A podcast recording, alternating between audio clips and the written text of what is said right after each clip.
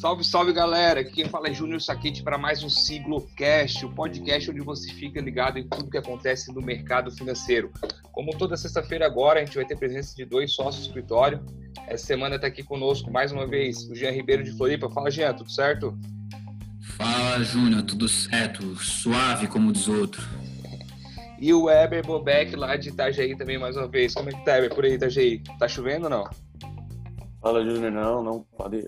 Quem tá acompanhando o YouTube aí tá vendo o céu tá bonito aí hoje, né? Aqui tá, aqui tá chovendo pra cacete, cara. Vamos lá, vamos começar o que interessa, vamos falar de mercado. Hoje o Bovespa teve uma variação negativa de 0,59, encerramos o pregão com 106.042 pontos. Porém, essa queda de hoje não apagou os ganhos da semana. A semana está com alta de 1,26 e nosso mês está com alta de 12,87, o Ibovespa. Falar um pouquinho do dólar antes passado, que aconteceu na semana. O dólar hoje teve um pouquinho de alta, 1,35, fechou a 5,38. Ô, ô Jean, dá uma resumida na semana o que aconteceu aí conosco. Vamos lá, Júnior. Então, começamos na segunda-feira com um destaque vindo lá da Ásia, onde de 15 economias asiáticas criaram o maior acordo comercial do mundo, chamado de RCPE, traduzindo aí para o bom português, Parceria Econômica Regional Abrangente. Esse acordo ele cobrirá uma população de mais de 2 bilhões de pessoas, com uma produção de mais de 26 trilhões de dólares. Picharia, né? Isso representa nada mais, nada menos do que 30% da economia global. Tivemos também comentar que as bolsas americanas e Dow Jones, S&P registrando máximas de fechamento. No mês Dow Jones acumula uma alta de mais de 10%, Nasdaq e S&P 8,5%. E isso foi impulsionado por conta daquela informação que trouxemos aqui na, na semana passada sobre a rotação de carteiras dos investidores, que eles estão mudando as posições, né, tirando as, as ações de crescimento, de tecnologia, incluindo as, as, as ações de valor que se beneficiam com o movimento de recuperação econômica. Outro destaque que a gente teve também foi o anúncio da entrada da Tesla no índice S&P 500. base nos preços de segunda segunda-feira, a Tesla ela seria uma das 10 empresas mais valiosas do índice. E para quem não sabe, existe um comitê que avalia a entrada de empresas nesse índice e são considerados fatores quantitativos e também qualitativos. E um deles é que a empresa deve relatar quatro trimestres consecutivos de lucros. E a Tesla reportou recentemente o seu quinto trimestre de lucro consecutivo. Esse, esse último lucro reportado foi na casa dos 8,7 bilhões de dólares. Tivemos também o anúncio de novos resultados de vacinas com a Moderna, um laboratório americano, divulgando resultados preliminares que indicaram aí 94% de eficácia. O laboratório chinês Sinovac, que está produzindo uma vacina em parceria com o Instituto Butantan de São Paulo, também divulgou excelentes resultados dos testes na fase 1 e fase 2 com 97% de eficácia.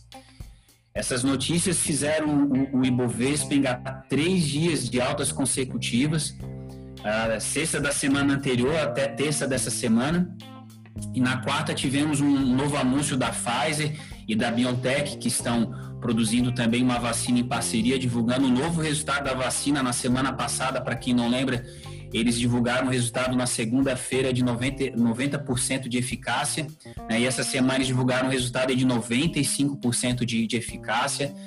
Na quinta-feira, ontem, né, a Universidade de Oxford e a farmacêutica AstraZeneca informaram que, que a vacina, que eles estão produzindo uma vacina segura, e essa vacina é a principal aposta do governo brasileiro para imunizar a população.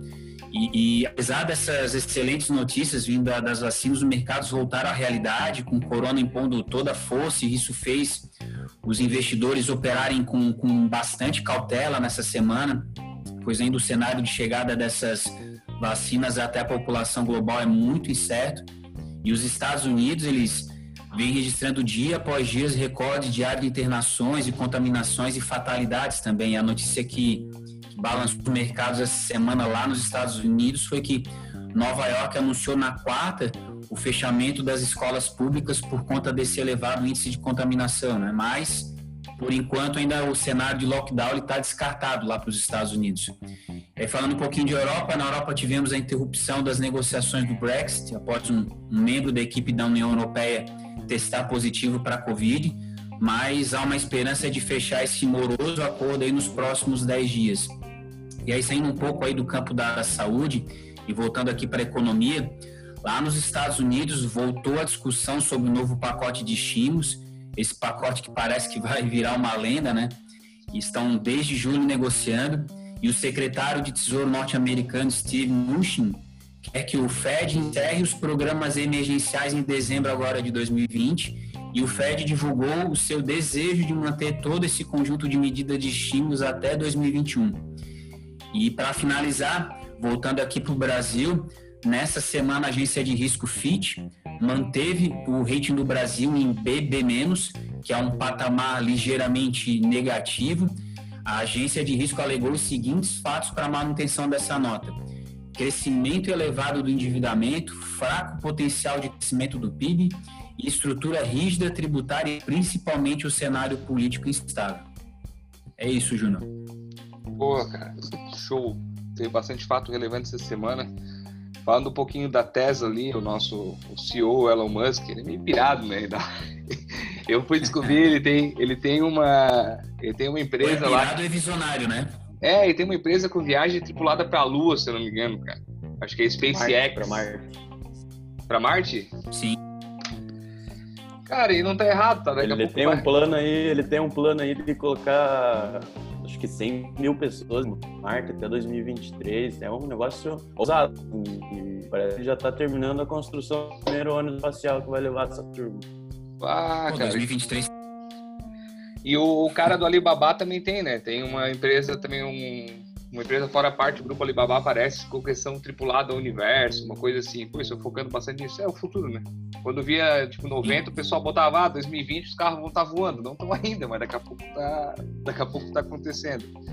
Já podia estar, tá, né? Já, mas daí cria umas coisas bem nada a ver. Tipo, curso, pra, curso de opções, pode ver. Tipo, porra, os carros tá voando. Aí vem de curso de opções binárias. Porra, o gente ainda caindo na pirâmide. Porra, nada a ver com. Realmente nada a ver com o 2020 dos carros voadores do, dos Jackson, mas tudo bem. Hoje é falando ali do, do rating, lembrando um, uma data bem legal, dia 30 de abril de 2008 o Ibovespa subiu 6,33 com a classificação de rate BB positivo que foi dado para ele pelo S&P na época. Isso fez com o Investor Grade, Grade, então classificou o Brasil naquela época. Até o presidente Lula deu uma declaração, ele disse que não sabia o que era isso, Sim. mas ele resumiu, resumiu Sim. e falou, falou uma coisa nada a ver com nada. Mas beleza. Mas naquela época o Brasil tocou ficha.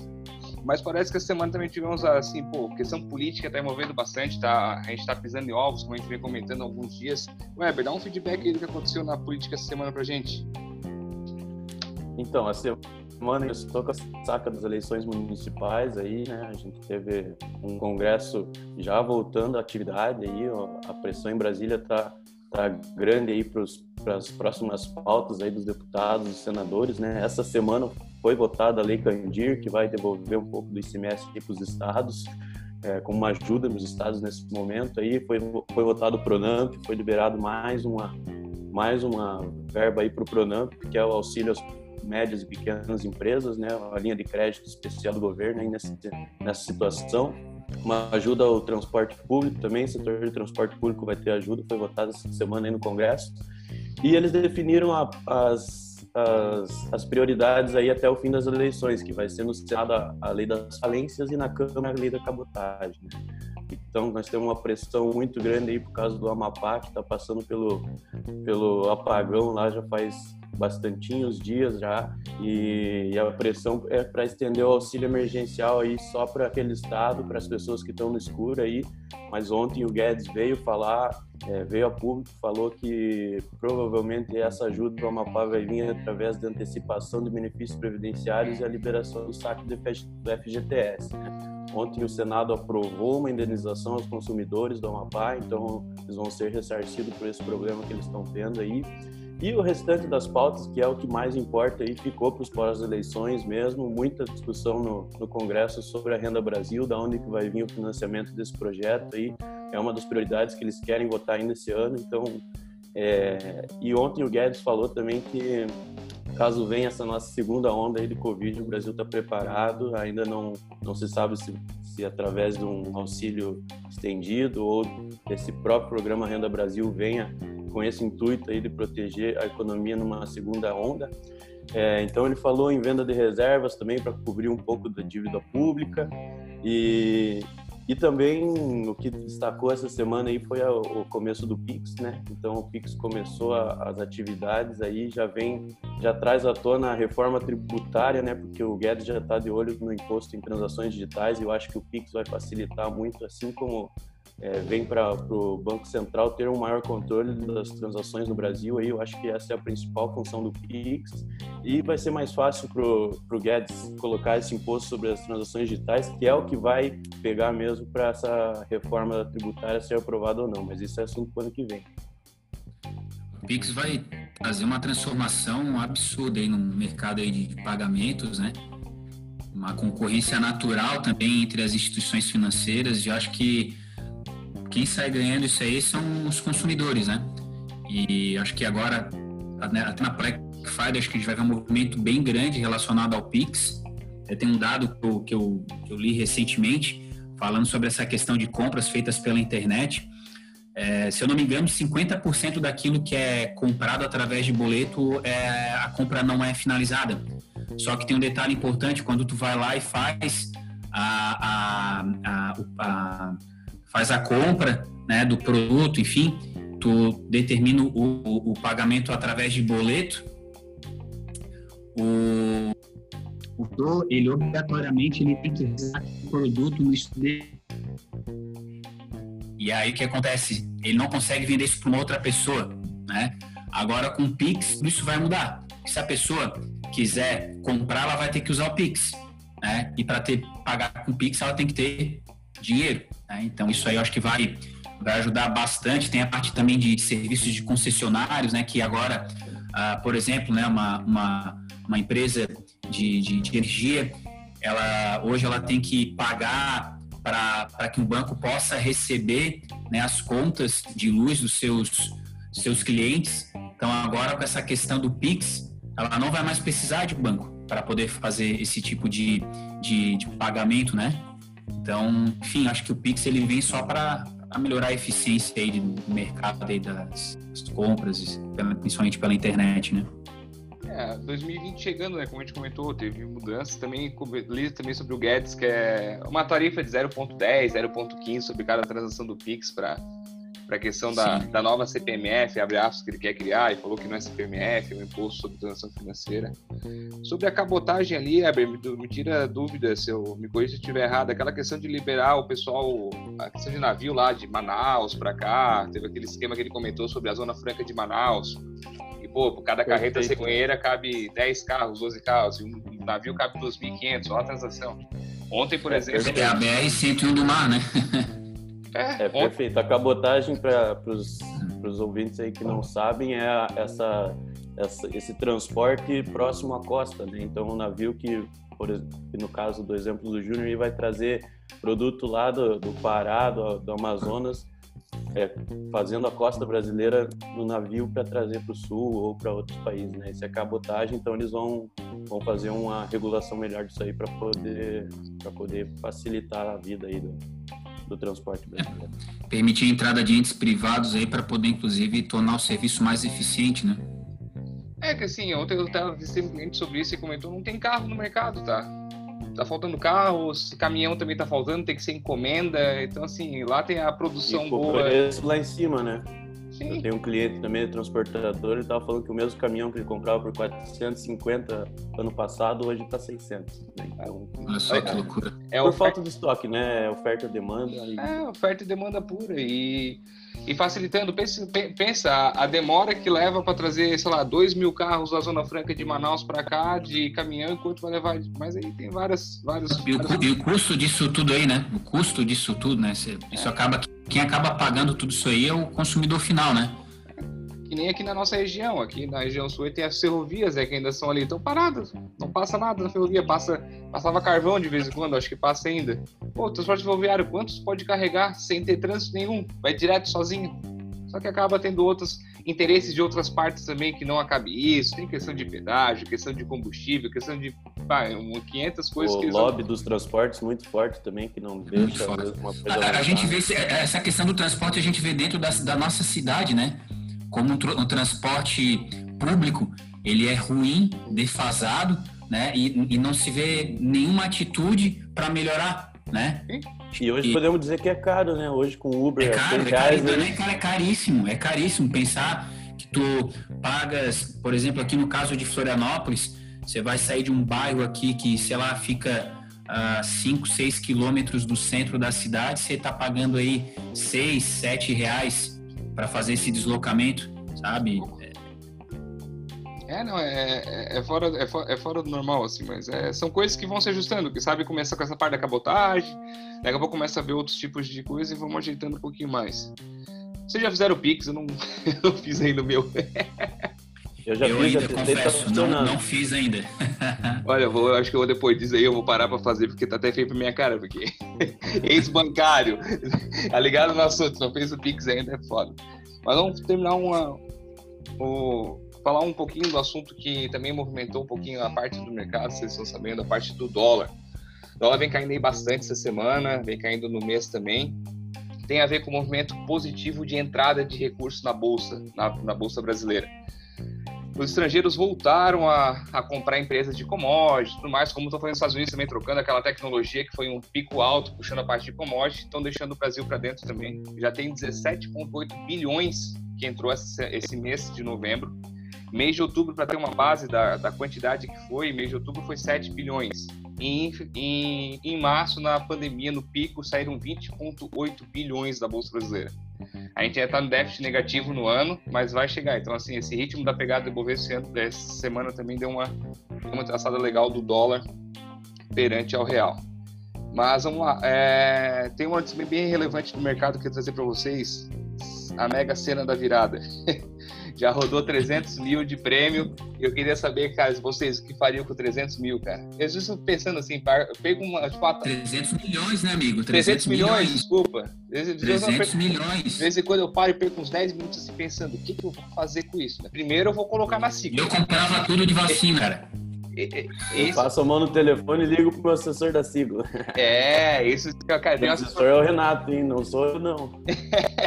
tem, não, tem um escritório bom de investimento, a sigla, que vai saber fazer certinho. Mas, cara, 300 milhões é grana, né? Dinheiro aberto. É dinheiro aberto. Nossa. É assim. E, e geralmente, assim, não sei a opinião de você, mas geralmente sai pra um cara lá de Bimboquinha do Sul, que ninguém, ninguém sabe onde conhece. ninguém conhece, e o cara nunca se destaca, porque, pô, alguma. Pensa comigo, em algum lugar ele ia aparecer. Nem que fosse no Jornal do Estado. Ele ia comprar História uma. De... Ele, ele, ele some. É, nem todo mundo tem essa cabeça. Todo mundo vê o cara se pondo no Instagram lá com umas Ferrari, com umas Eu ainda desconfio, tá? Mas. História de gente que ganhou na loteria e gastou tudo também não falta, né? Então, não, não. Acho que. Não. Tá no, que 300 tá, milhões tá no... é um dinheiro suficiente aí pra gente a gente que tem condição, tem acesso ao mercado aí, se proteger e guardar aí para umas 3, 4 gerações aí tranquilo. Nossa, dá pra gente... Ah, com certeza isso aí pra... garante, garante a longevidade da família, assim, ó, mais 5, 6 gerações, eu acho. Isso só para proteger, né? O dinheiro faz mais dinheiro, né? Cara, é como diz Einstein, né? A oitava maravilha do mundo é o juro composto, né?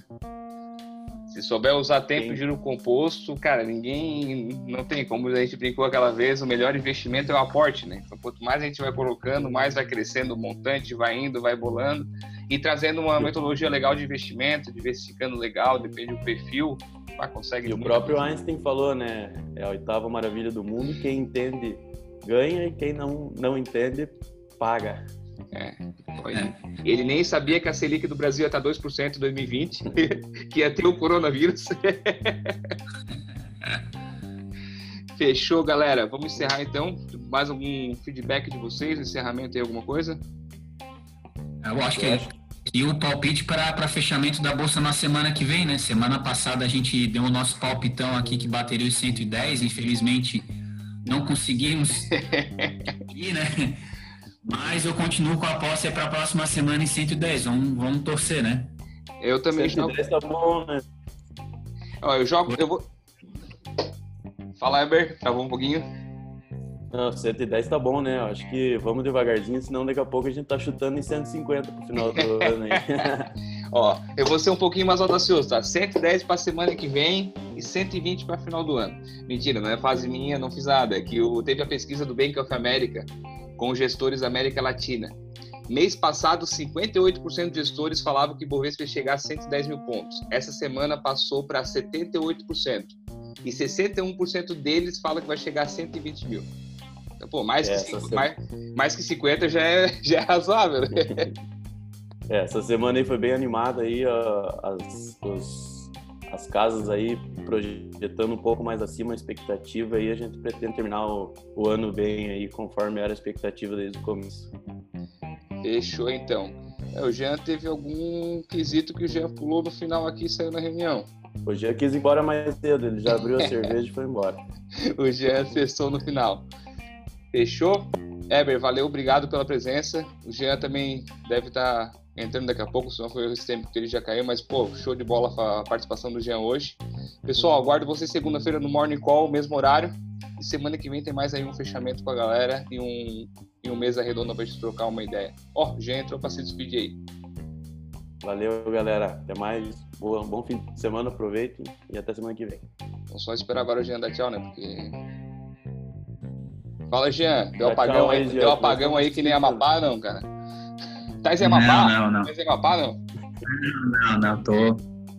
Tô em Floripa. Fechou então. A gente já tava se despedindo aqui, Jean. Só dá um feedback de finaleira aí pra gente encerrar e, e sextou literalmente. Aí. Não pode falar sextou, né? Mas a gente fala de vez em quando. Não, pessoal, então, assim, a questão ali, quando você está falando de Bovespa, né? Tomara que a gente consiga chegar em patamares aí vistos aí antes da, da pandemia, né? Recuperar um pouco aí a, o otimismo do pessoal, né? Que, que começou a entrar em bolsa ali na, na virada do ano, né? Acreditando que esse ano seria um ano de, de crescimento, de recuperação, enfim. Mas é, sempre investindo com, com prudência, né? tomar bastante cuidado. A gente semana passada aqui trouxe um, um tema bem relevante que é a questão desses cursos, né, desses falsos traders aí que surgiram no mercado aí. Então procure sempre um, um, um, profissional aí com, com experiência, né, um profissional que tenha tenha nome no mercado. Às vezes é melhor pagar um pouquinho mais caro para ter uma assessoria ou enfim para poder obter o resultado esperado, né? Ó, semana que vem, então, o tema da mesa redonda vou adiantar, vai ser como funciona a assessoria da XP, que muitas pessoas têm curiosidade de saber como é que funciona, todo mundo acha que paga, não paga, vai ficar o ponto de interrogação, e semana que vem a gente vai trazer esse assunto aí na Inter, como vai ser. Fechou, galera? Bom? Fechado. Bom final de semana a todos, até segunda-feira no nosso Morning Call. Valeu, valeu. Valeu.